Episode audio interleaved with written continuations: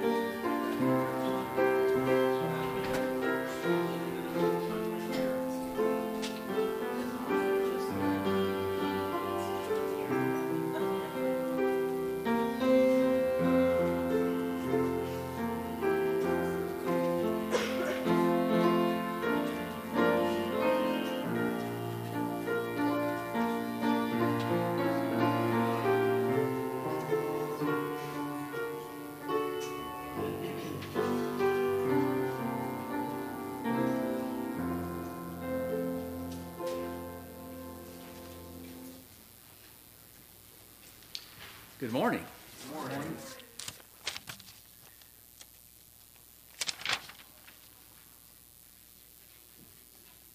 This is love for God, to obey his commands, and his commands are not burdensome. 1 John 5 3. Today is our communion service. Uh, following the worship service, as our tradition, we'll take a break, and then when you hear the music, regather. There'll be no choir, no evening service. The annual business meeting was postponed, of course, last from last week, and that will be this Wednesday evening at 7. And of course, your reports are due. The Andrea's telephone number there for the prayer chain. Come take a walk down memory lane with the church family. That's Saturday, February the 23rd at 1:30. Bring a soup and a dish to pass. Pre-submit a photo of each family member as a baby. I don't know if they had cameras when I was a baby.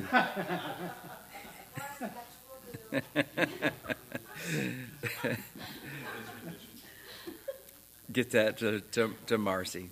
Uh, albums of weddings, trips, and happy memories. In March, we're going to an escape room. Where there'll be a race the clock to solve a mystery uh, as a team. If you're interested, you know, to sign up today or next week, junior high and up, and the cost is $20. Winter Blast, February 8th through 10th. That's Friday, this coming. So if you aren't ready for that, you need to really get ready. Um, see the helps board. Uh, of course, you can talk to Laura on that. New acts and facts are here uh, for February. All right. Anything else that I missed? The scripture for meditation this morning is 1 John 5, read 1 through 12.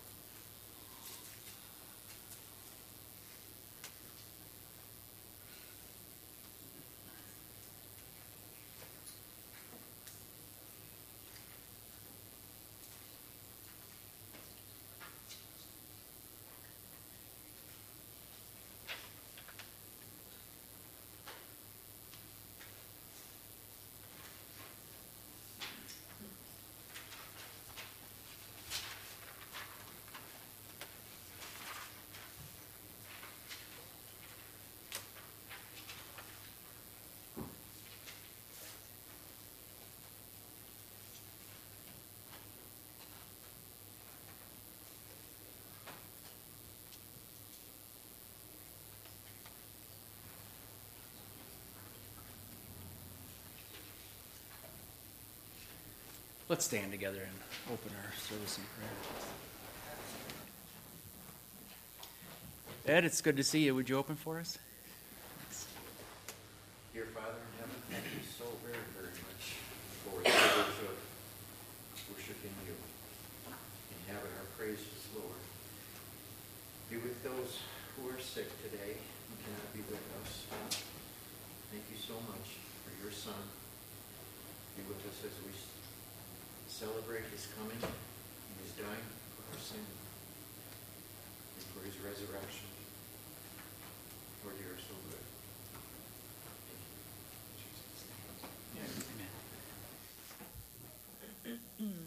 Take your brown hymnal this morning and turn to number 375. 375 in the brown.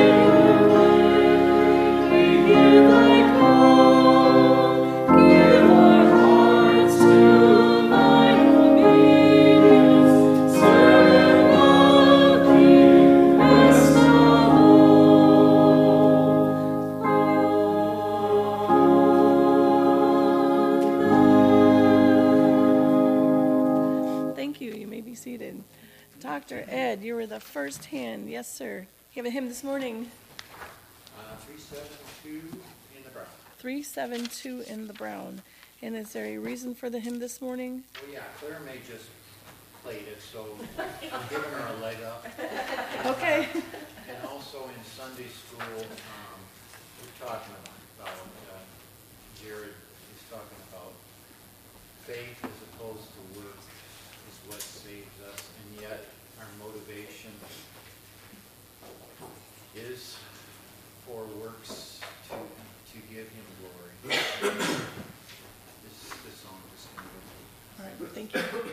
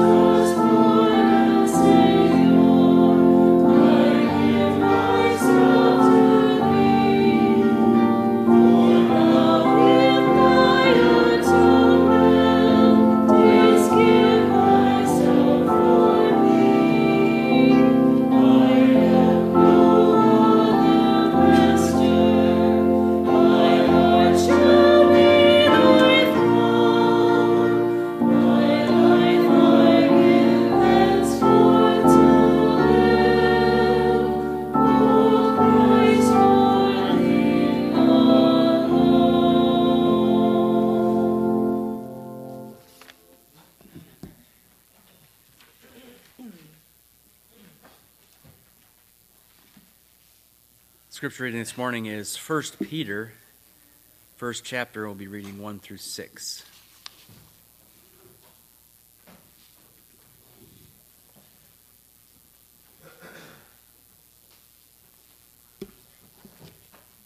Shall we all stand? First Peter chapter 1, 1 through 6.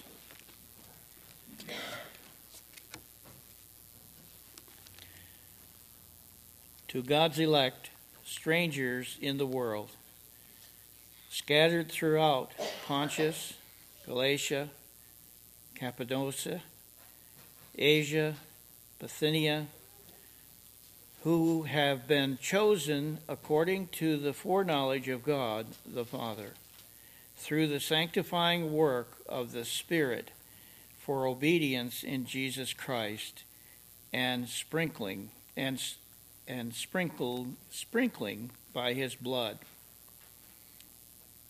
Praise be to the God and Father of our Lord Jesus Christ in his great mercy.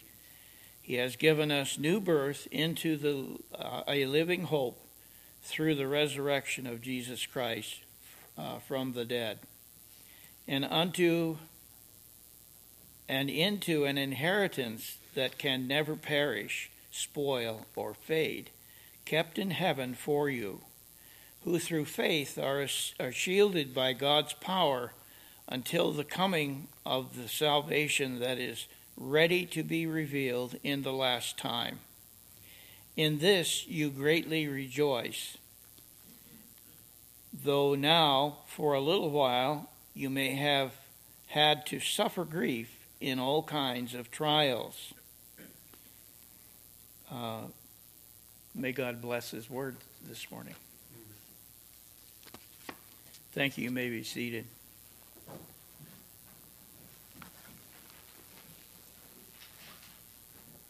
I'm going to ask you to stand back up and turn to, oh, you're fine. 378. 378 in the hymnal. You got a little bit of a break there just for a second. Number 378 in the brown hymnal. Hmm.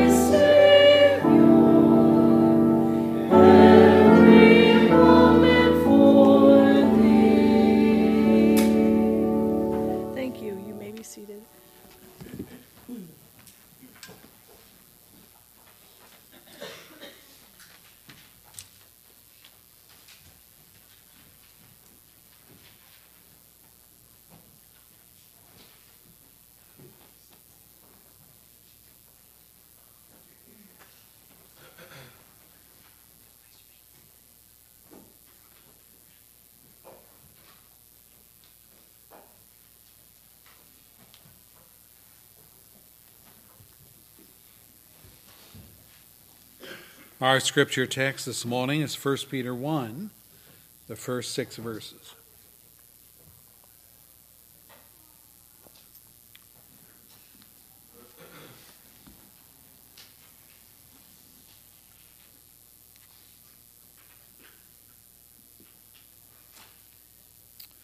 Last Lord's Day, we began to get into the actual text of 1 Peter as we studied election's assurance.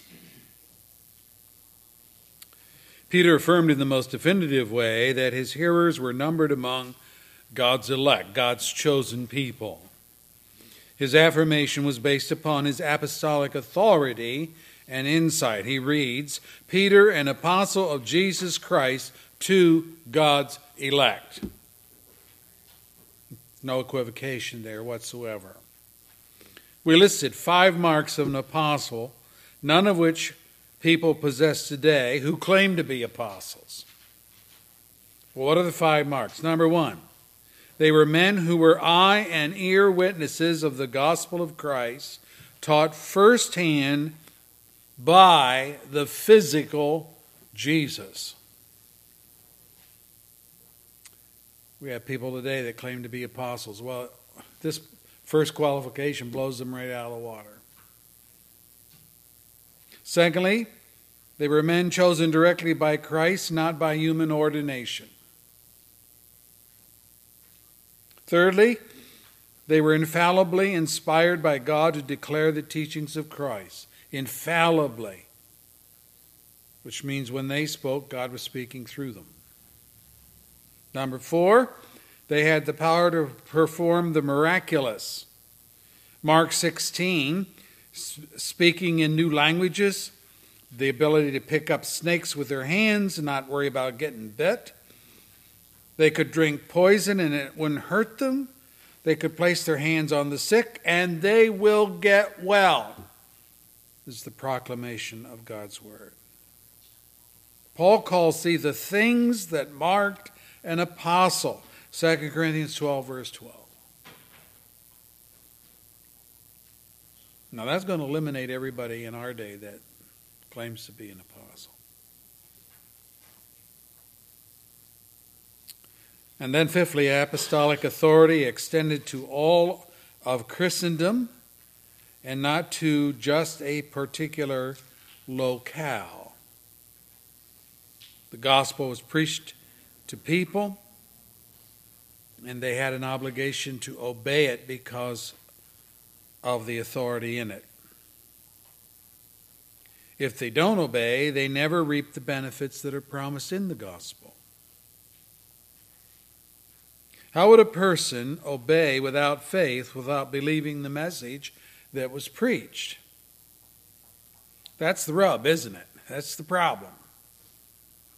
Paul, writing to the Thessalonians, says, Finally, brothers, pray for us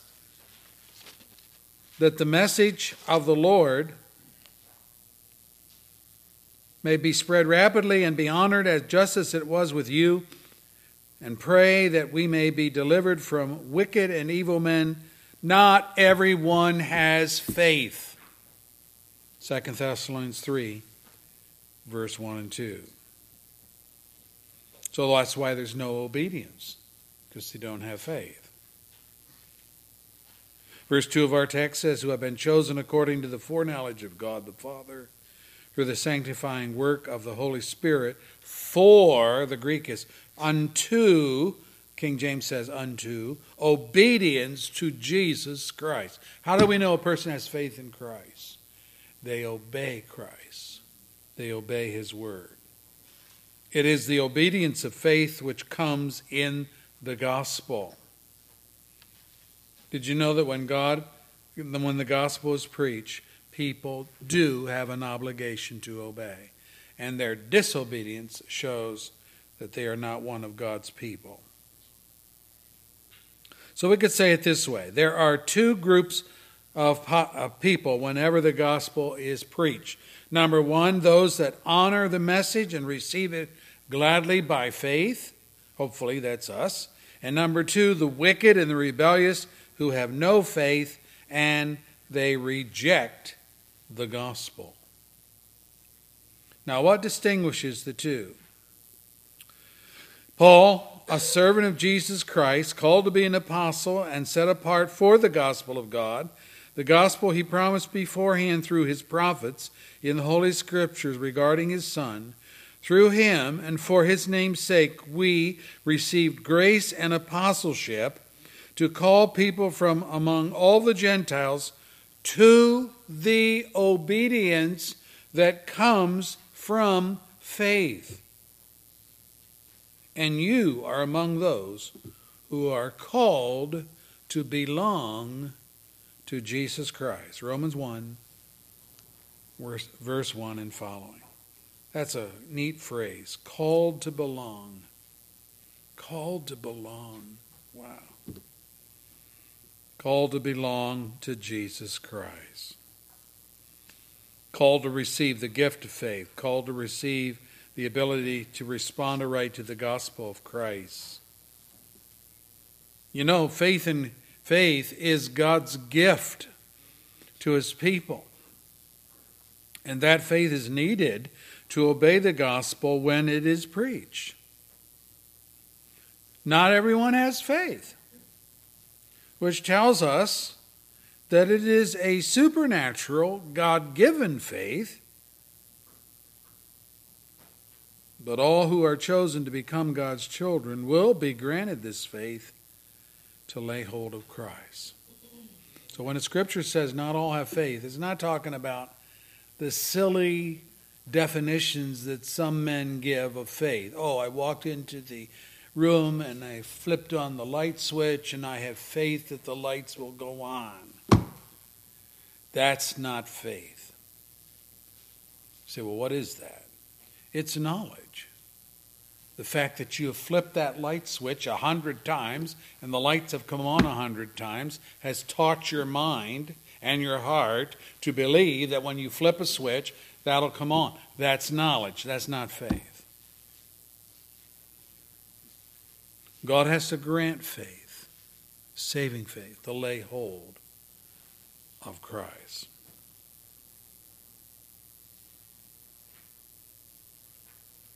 And Paul confirms Peter's analysis when he says, Don't you know that when you offer yourselves to someone to obey him as slaves, you are slaves of the one you obey?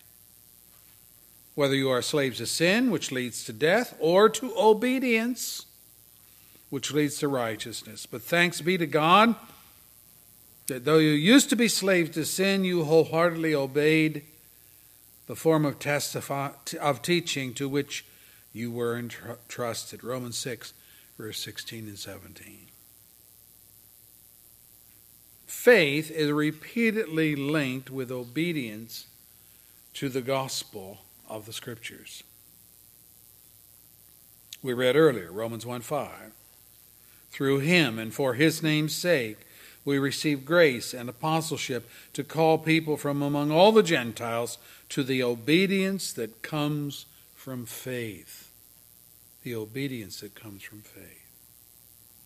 Or 2 Thessalonians 1, Paul writing again. We continually remember before our God and Father your work produced by faith, your labor prompted by love, your endurance inspired by hope in our Lord Jesus Christ. For we know, brothers, loved by God, that He has chosen you because our gospel came to you not simply with words, but also with power, with the Holy Spirit, and with deep conviction. 1 Thessalonians 1, verse 3 and following. Their being chosen is linked to their reception of the gospel. That's how we know. Or again in Second Thessalonians chapter 1 verse 11. With this in mind, we constantly pray for you that our God may count you worthy of his calling and that by his power he may fulfill every good purpose of yours and every act prompted by your faith acts prompted by faith. Faith. This kind of faith is doing something, isn't it?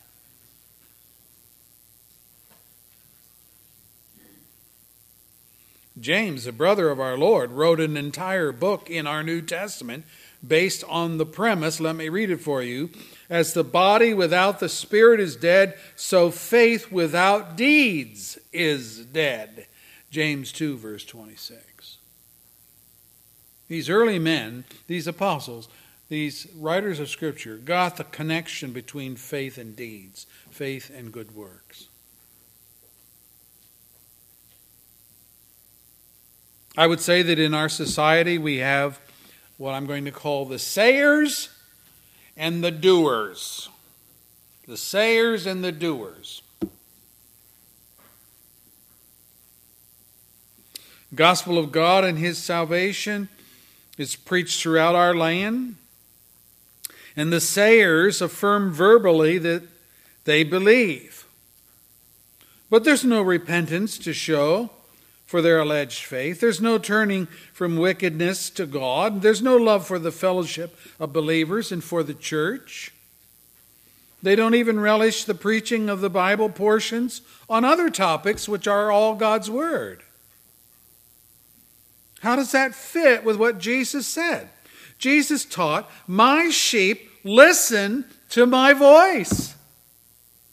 I know them, they follow me. John 10, verse 27. And then there's the other side of the truth, but they will never follow a stranger. In fact, they will run away from him because they do not recognize a stranger's voice. John 10, verse 5. On Sunday evenings, we're looking through a video series on um, evangelists in the United States and their view of the gospel men like Copeland and others, Benny Hinn.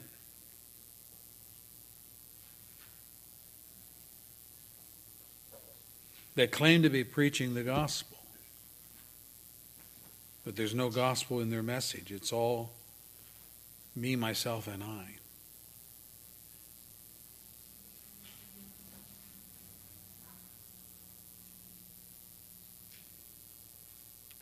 These are the sayers. They talk a good line. And that's where it ends. And then there are the doers. Chosen to obey, so they, guess what? obey. Having been granted faith and granted repentance as God's gift, they believe and repent. Calvinists are sometimes accused of not teaching that faith and repentance are essential obedience to salvation, but that's not so. We simply assert that the obedience of faith and repentance is not resident, a resident condition found in the natural heart of people.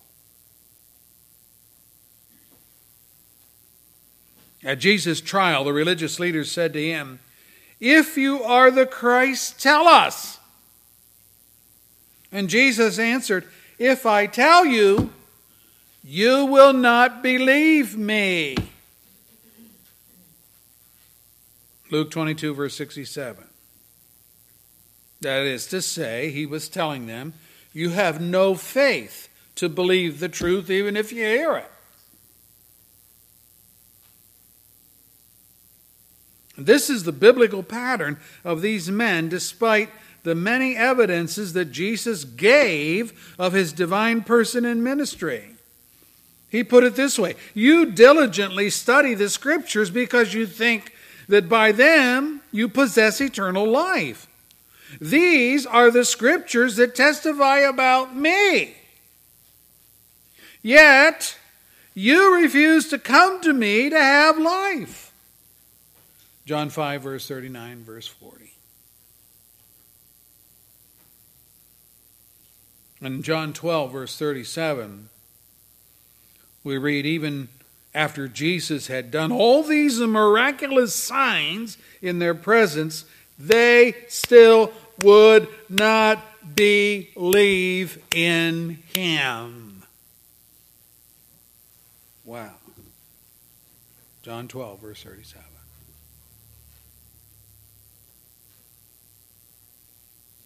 What's it going to take? I mean, think about this. I want you to observe that this is a willful rejection of Christ. Willful. It's not casual, it's not incidental, it is not for lack of corroborating miracles, which only God can do.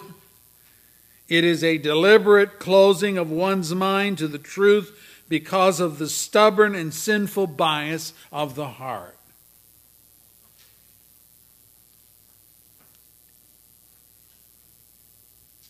We don't normally think of people that way, but we need to think about people that way. They have a nature, a sinful nature, and that sinful nature doesn't want to have anything to do with God. It's like the Jews said to the disciples, We will not have this man to rule over us. That's what they said about Jesus. And that's what's found in the heart of every sinner. We will not have this Christ to rule over us.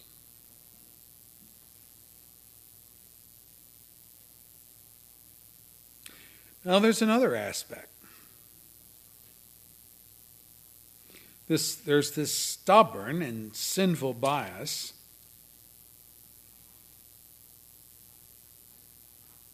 But Jesus said, Why is my language not clear to you? I'm reading his words. Because, here's his answer, you are unable to hear what I say. John 8, verse 43. Now, I want you to think about this.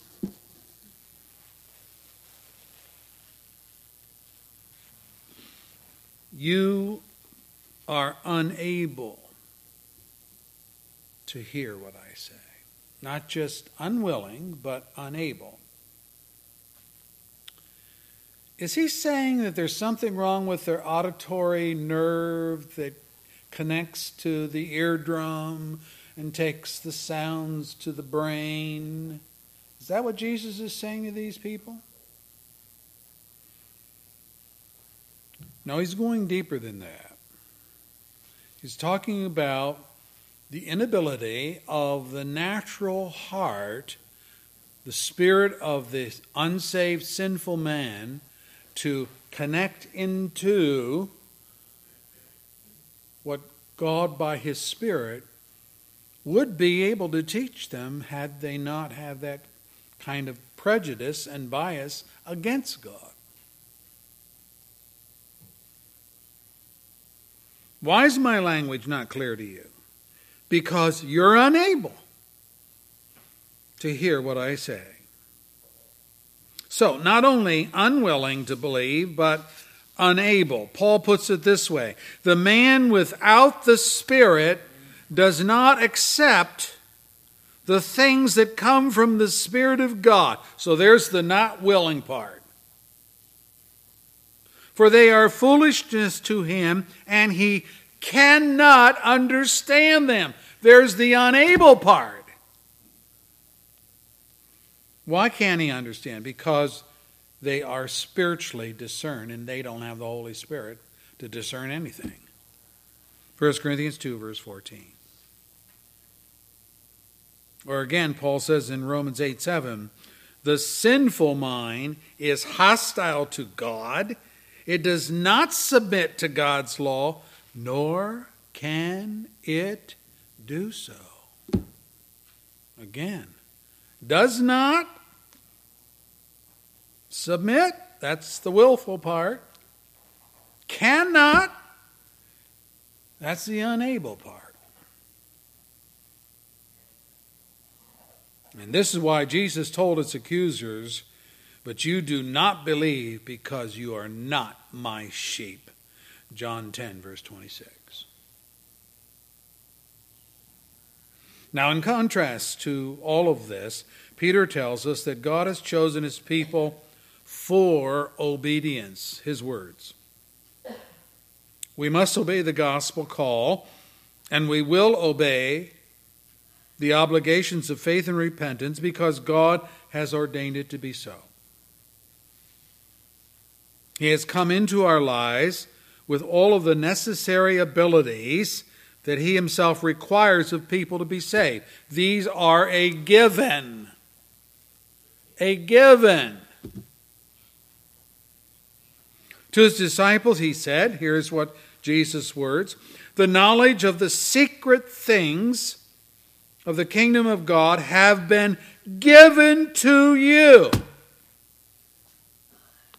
But to others I speak in parables, so that though seeing they may not see, though hearing they may not understand. Luke 8, verse 10. Paul said to Timothy, Do not be ashamed to testify about our Lord, or ashamed of me, his prisoner, but join with me in suffering for the gospel by the power of God, who has saved us and called us to a holy life not because of anything we have done, but because of his own purpose and grace. This grace was given us in Christ Jesus before, get it now, the beginning of time. Wow, 2 Timothy 1, verse 8 and 9. This grace was given us.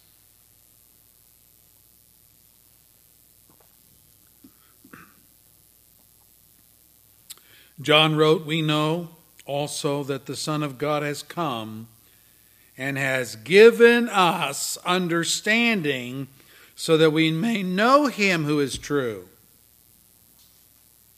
And we are in him who is true, even in his Son, Jesus Christ. He is the true God and eternal life. 1 John 5, verse 20. And Peter says something very similar in our text. 2 Peter 1, verse 3 His divine power has given us everything we need for life and godliness through our knowledge of Him who called us by His own glory and goodness. In other words, the called of God are given all that is necessary for the obedient requirements of life and godliness.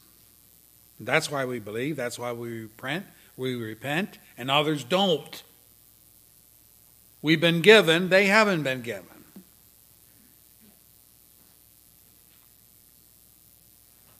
Now, you see what this concludes. There are no bragging rights here.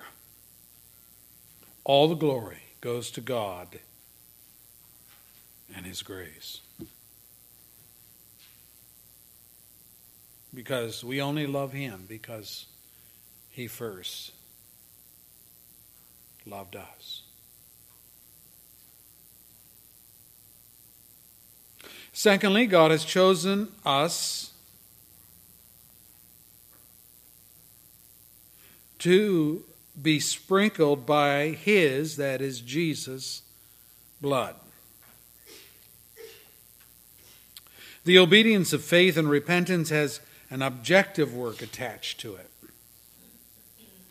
Repentance has to do with renouncing sin, turning from it. Faith has to do with trusting in Christ's blood shed on the cross to forgive and cleanse us of that sin. The faith is not just faith in anything, and repentance is not just feeling remorse or sorrow. Talks about sprinkling.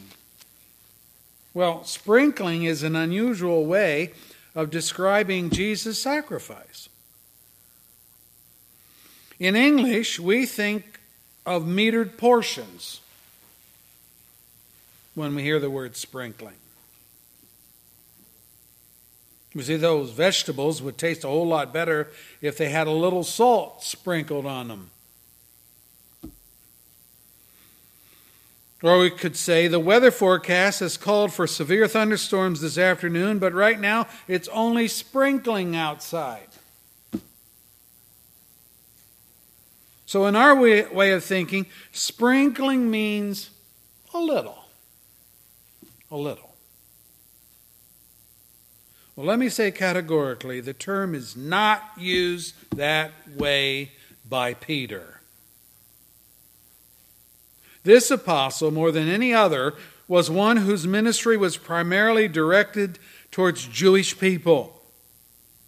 And the sprinkling of blood is an Old Testament description of how atonement was made for the people's sins through the animal sacrifices.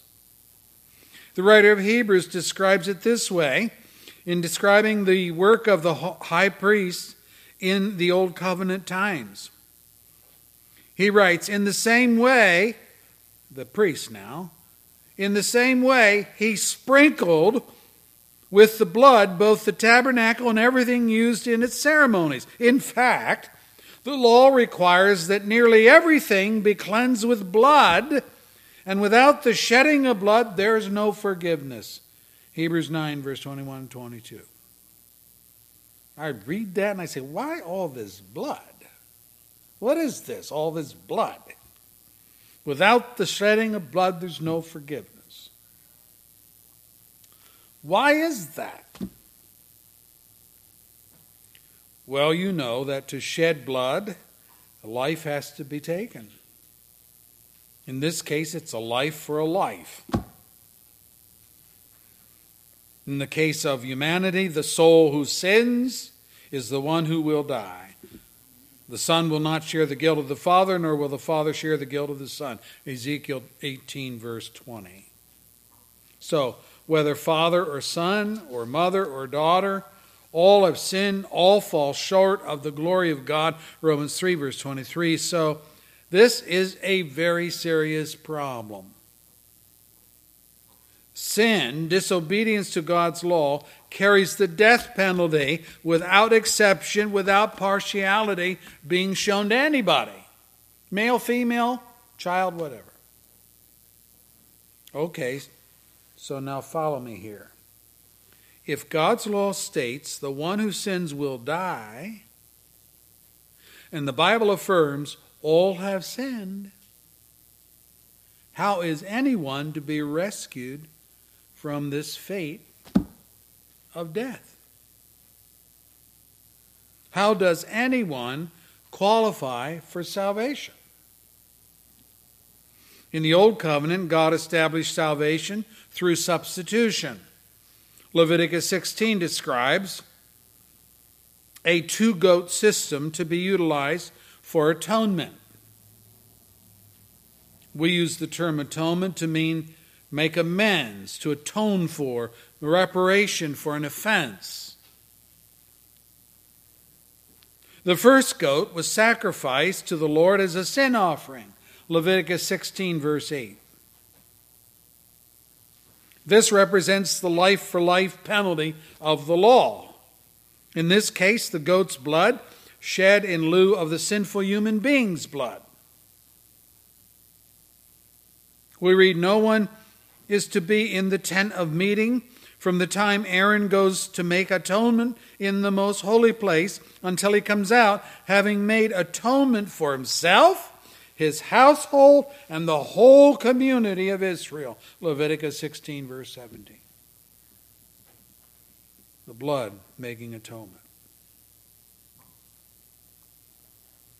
Now, concerning the live goat, and by the way, these both goats had to be perfect. They cast a lot.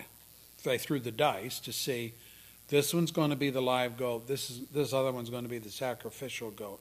So that's how it was determined.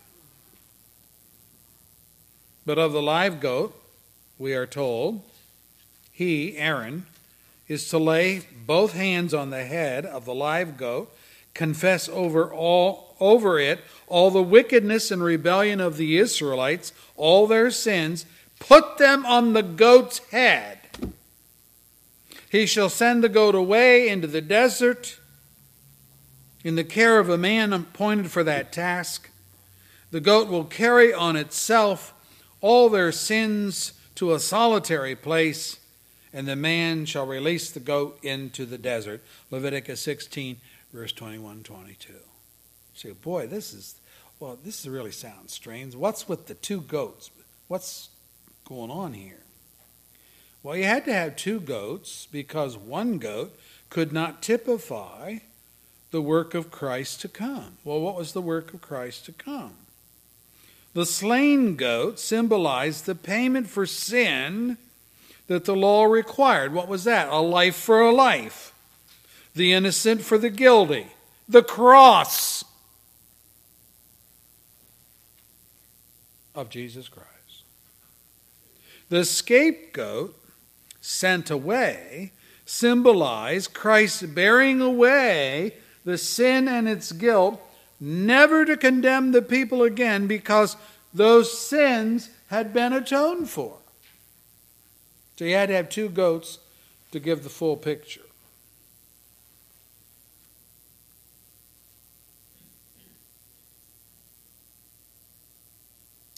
All of this, though involving real animals that were slain or were released, was symbolic of the one and only sacrifice for sinners to come. Hebrews 10, verse 1 says the law is only a shadow of the good things that are coming, not the realities themselves. And for this reason, it can never, by the same sacrifices repeated endlessly year after year, can never make perfect those who draw near to worship. Day after day, every priest stands and he performs his religious duties again and again. He offers the same sacrifices which can never take away sins.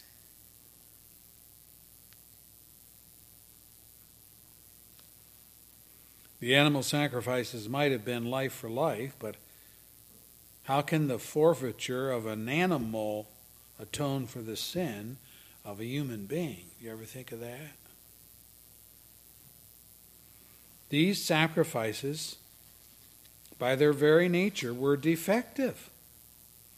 Though prophetic of the day when God would take on flesh and blood as a human being, God would himself become the scapegoat to every uh, believer to carry away our sins and to atone for our sins. And while it's impossible for the blood of bulls and goats to take away sin, Hebrews 10, verse 4, verse 19 encourages us, saying, Brothers, since we have confidence to enter the most holy place by the blood of Jesus, by a new and living way opened for us through the curtain that is his body. And since we have a great high priest over the house of God, let us draw near to God with sincere heart and full assurance of faith, having our hearts sprinkled to cleanse us from a guilty conscience having our bodies washed with pure water. Let us hold unswervingly to the hope that we profess, for he who promised is faithful. This sprinkling, brethren, this atonement by Jesus' blood is what Peter says God chose us to. We were chosen to that. Think of it all the history of the Israelites, the establishment of their priestly system, the building of the tabernacle with its altar for sacrifices, the laver or bowl for washing. Later, Solomon's temple with the same animal sacrifices, the same washings. They all converge on one person in history of whom the Baptist proclaimed, Behold, the Lamb of God who takes away the sin of the world. This is a sprinkling which is not something little or insignificant, but as Paul himself states in verse 18 of our text, you know that it is not with perishable things such as silver or gold that you were redeemed from the empty way of life handed down to you from your forefathers, but you were redeemed, says Peter, with the precious blood of Christ a lamb without blemish or defect. He was chosen before the creation of the world, but was revealed in these last times for your sake. 1 Peter 1 18 through 20. The same God chose you to be his child before creation's dawn. He chose the means by which he would buy you back from sin and death and hell. sacrifice of his spotless, sinless Son, a life for a life, unparalleled in human ingenuity. And so we were chosen and gifted to obey the gospel, chosen to be cleansed and forgiven by the sprinkled blood of Christ. Chosen, chosen, chosen. God in it all. Now, what is the agent of change? Look at verse 2. Through the sanctifying work of the Holy Spirit. You see, every person of the Trinity has a part in our salvation. Peter and Paul sing the same song, and in this regard, look at Peter, verse 3. Praise be to the God and Father of our Lord Jesus Christ. In his great mercy, God the Father has given us new birth into a living hope through the resurrection of Jesus Christ from the dead. 1 Peter 1, verse 3. What about Paul? Well, Ephesians 1, verse 3. Praise be to the God and Father of our Lord Jesus Christ, who has blessed us in the heavenly realm with every spiritual blessing in Christ. These men are singing the same song.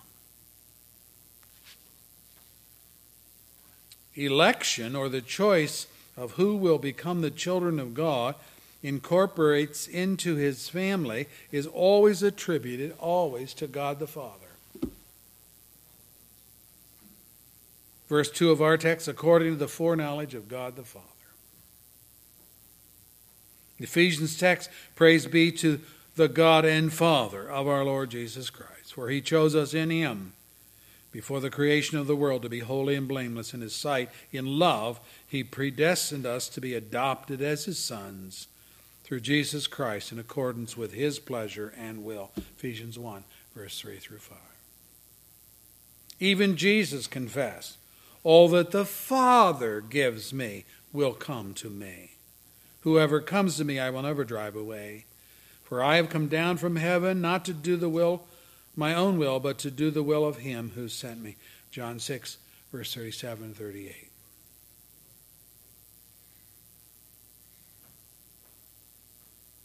And then, secondly, it is Jesus Christ, God's Son, who is everywhere in Scripture identified as the person who willingly takes on a human body so that he might be sacrificed for the sins of his people.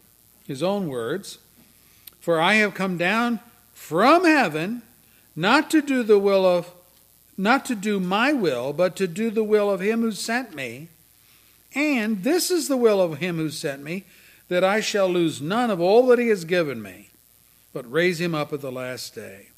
For my Father's will is that everyone who looks to the Son and believes in him shall have eternal life, and I will raise him up at the last day. John 6, verse 38 and following. Or again,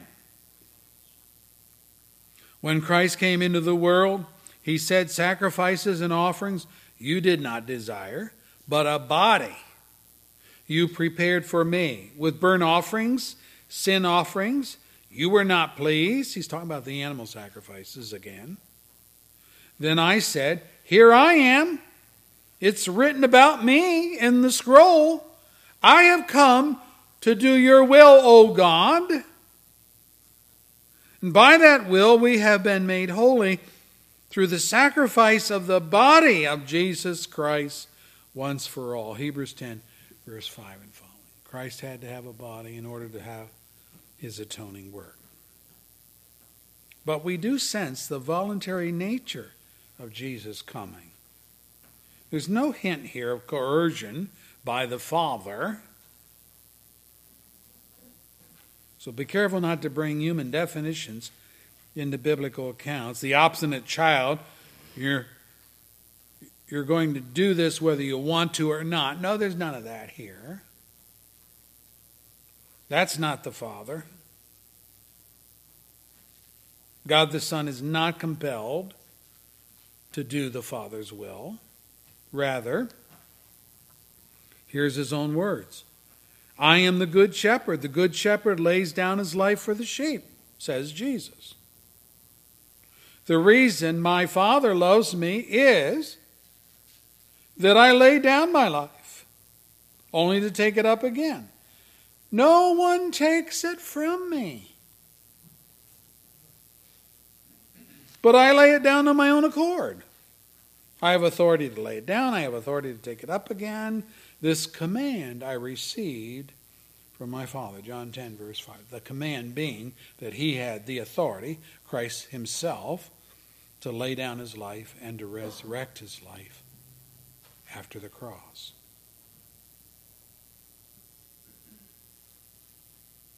Okay, so far we have God the Father in eternity past choosing his people from the condemned sinners of the world to become his children and appointing Jesus, his Son, to assume the role of Savior. Next, we have Jesus condescending to leave his royal position in glory to take on the humble role of a willing servant who would die on a cross to pay sin's penalty for God's chosen people. If you want to read that in detail, see Philippians 2. But, okay, how is the price paid? How is the blood of Christ to be applied to people who, in their very sin nature, oppose God, hate God, won't submit to God's law, can't submit to God's law? How's that going to work? You ever have a child say to you, I'm not going to do it and you can't make me? Well, that's the posture of every person before God's grace comes upon them. And it's no different for God's chosen people. We have our fists in the face of God saying, Ah, you can't make me do it. And I'm not going to do it. Something radical has to happen here. Wow. Well, something radical does happen. He's called the Spirit of life. Peter tells us in our text that God's elect have been chosen by the Father through the sanctifying work of the Spirit.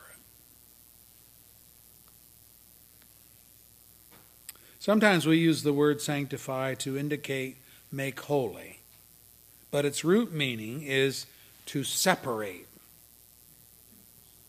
Separation leads to holiness because in separation, God takes us from one spiritual state and He puts us into another. From the world of wickedness and rebellion, that fist in the face of God, to love for God, appreciation, and obedience. Peter says, it's the Spirit of God who makes the separation. How does he do that? Romans 8, we learn that the sinful mind is hostile to God. It does not submit to God's law, nor can it do so. Those controlled by the sinful nature cannot please God. Hello. Where'd we ever get the idea that it could? Romans 8, verse 7 and 8.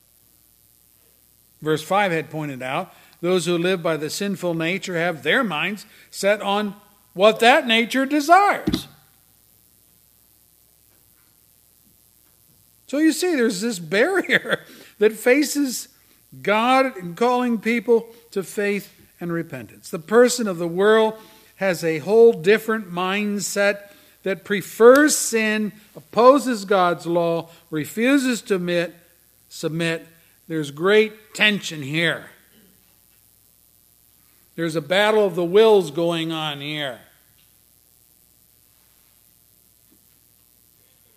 Verse 6 words it this way The mind of sinful man is death. Death. That's what he's thinking. He's dead towards God. He's dead towards truly spiritual things. But what if God took away that dead mindset, those sinful desires, by placing a new spirit within? What if God Himself were to invade a person's thinking? What if God used all the power, resurrection power, at His disposal to change a person from the inside out? To grant spiritual life where before it was only sinful nature life. Who do you think is going to win that battle of the wills?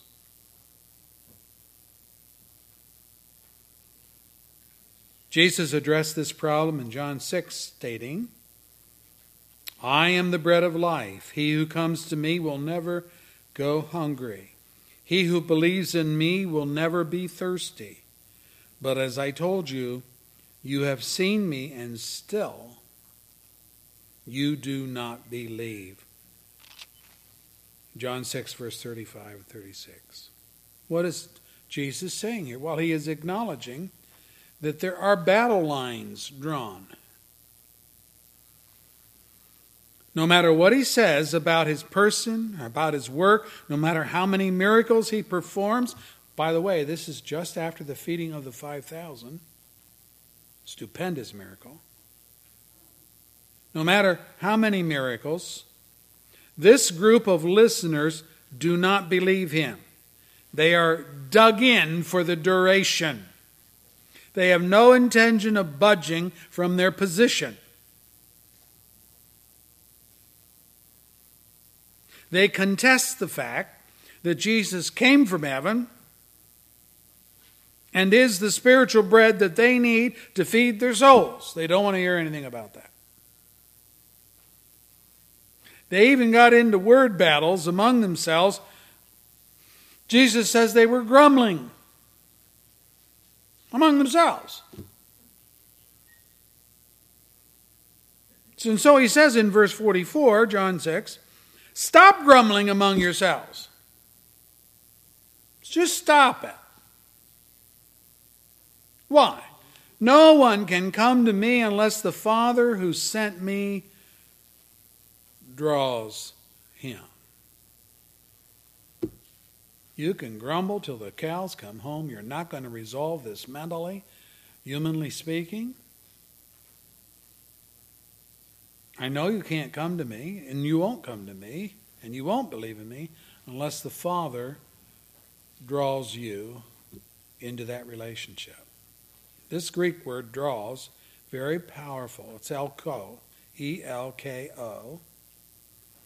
Here's what it means elko, Greek word, to compel someone against his own will.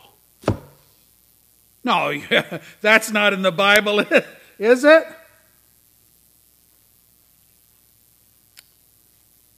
Our Arminian brethren would not like this word to be found in our Bible because they're always saying, well, you know, I had to choose.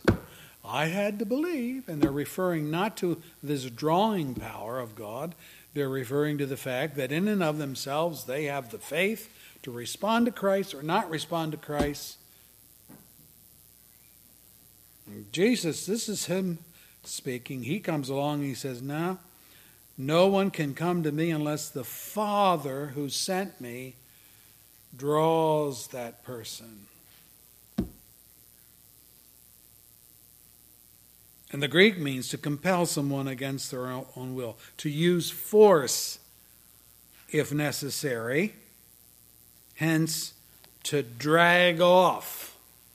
It's used in Acts 21, verse 30, and it describes a near riot in Jerusalem because the people thought Paul had brought a non Jew into the temple site. And we read, the whole city was aroused the, the Jewish people, and the people came running from all directions.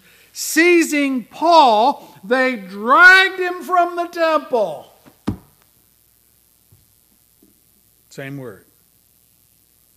And they began beating him to death. They were kind of upset, you think, maybe, with Paul?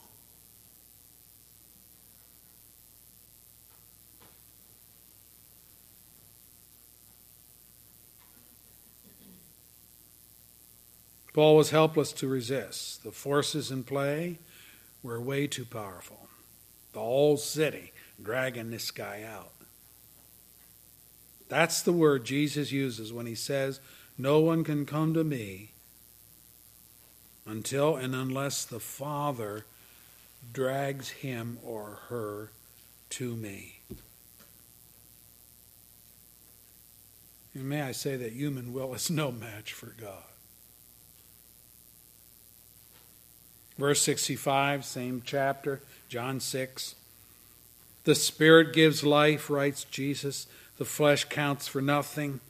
This is why I told you that no one can come to me unless the Father has enabled him. Oh, now we know what it means by draws. The Father draws a person or enables that person spiritually to come to Christ.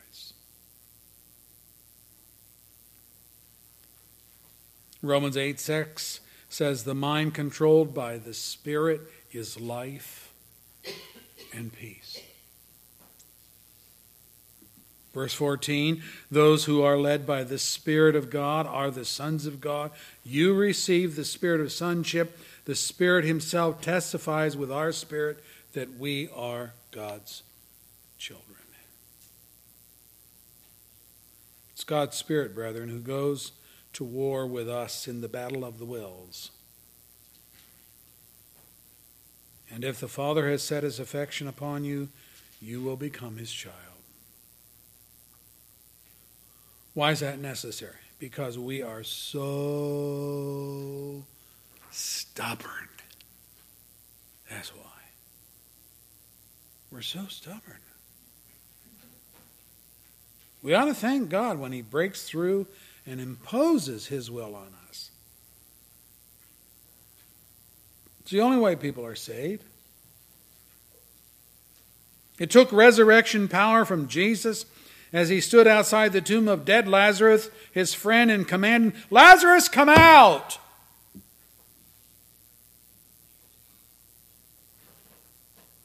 John 11, verse 43. And it takes resurrection power by the Spirit who gives life to raise those who are dead in trespasses and sins, for them to come out to new life in Jesus Christ.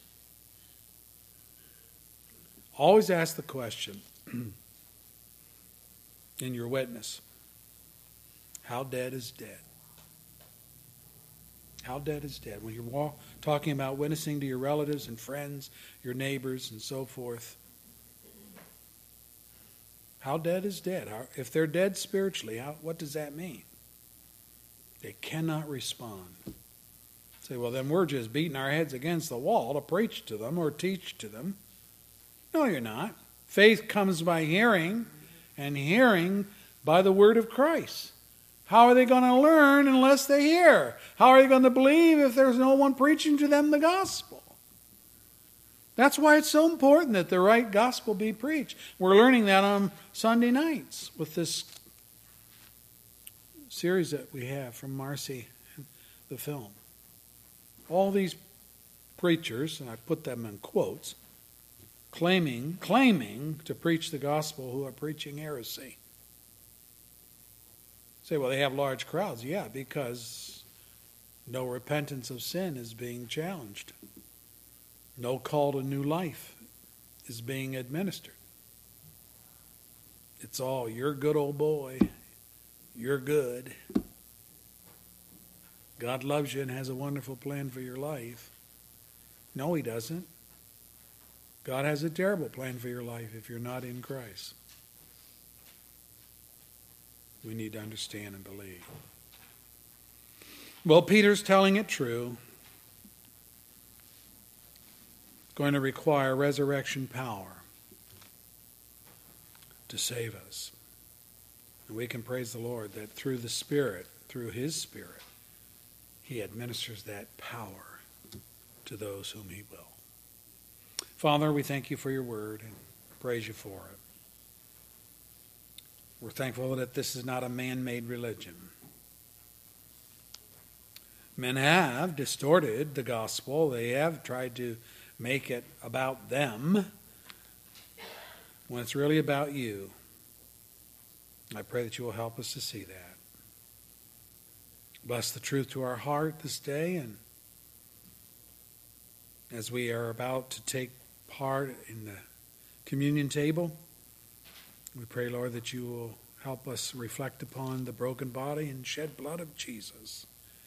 That Lamb of God that takes away our sin and who alone atones and brings us into a right relationship with you.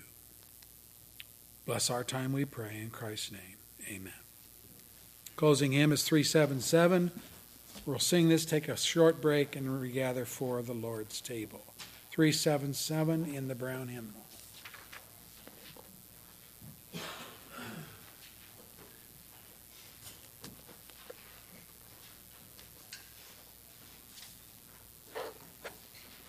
Let's stand.